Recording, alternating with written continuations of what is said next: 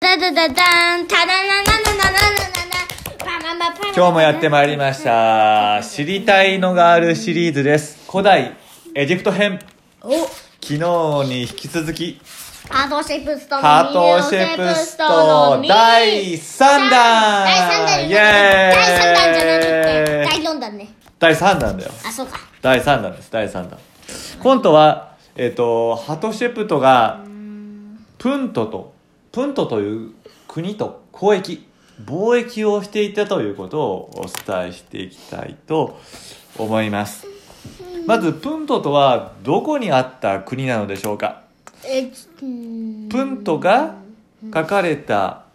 壁面には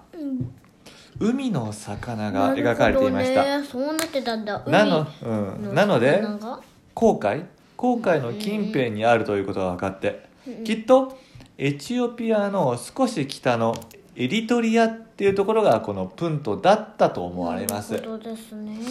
本当かどうかはよく分からないですけど、まあ、そこをプントだとしましょまあうそしてそこで交易をしてたわけですうんう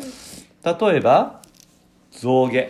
ーんそして毛皮あまあたー確かね先時代は毛皮とかで服作ってたからまあまあまあまあそうそして珍しいものね珍しいものを積み込んでいる様子がまあ描ねかれたまあエ壁ジ面プがあトるでとね、エジプトで珍しいものとか王家の財宝そうだねそうだねだからエジプトもこのプントに何かあげてお金払ってってことですよね、ってことをしてたわけですじゃあねエジプトだと王家の財宝やってたんじゃないまあ、そうかもしれないですね年間おでも王家の財宝もったいなくないか王家のもんだからもうちょっとさ財宝は財宝でももうちょっとヘボい財宝みたいなねじゃあダイヤはダイヤあったのかなよくわからんなじゃあいきますねそしでてもダイヤもこいのいじゃんプント国のうんえっと女王うんアティ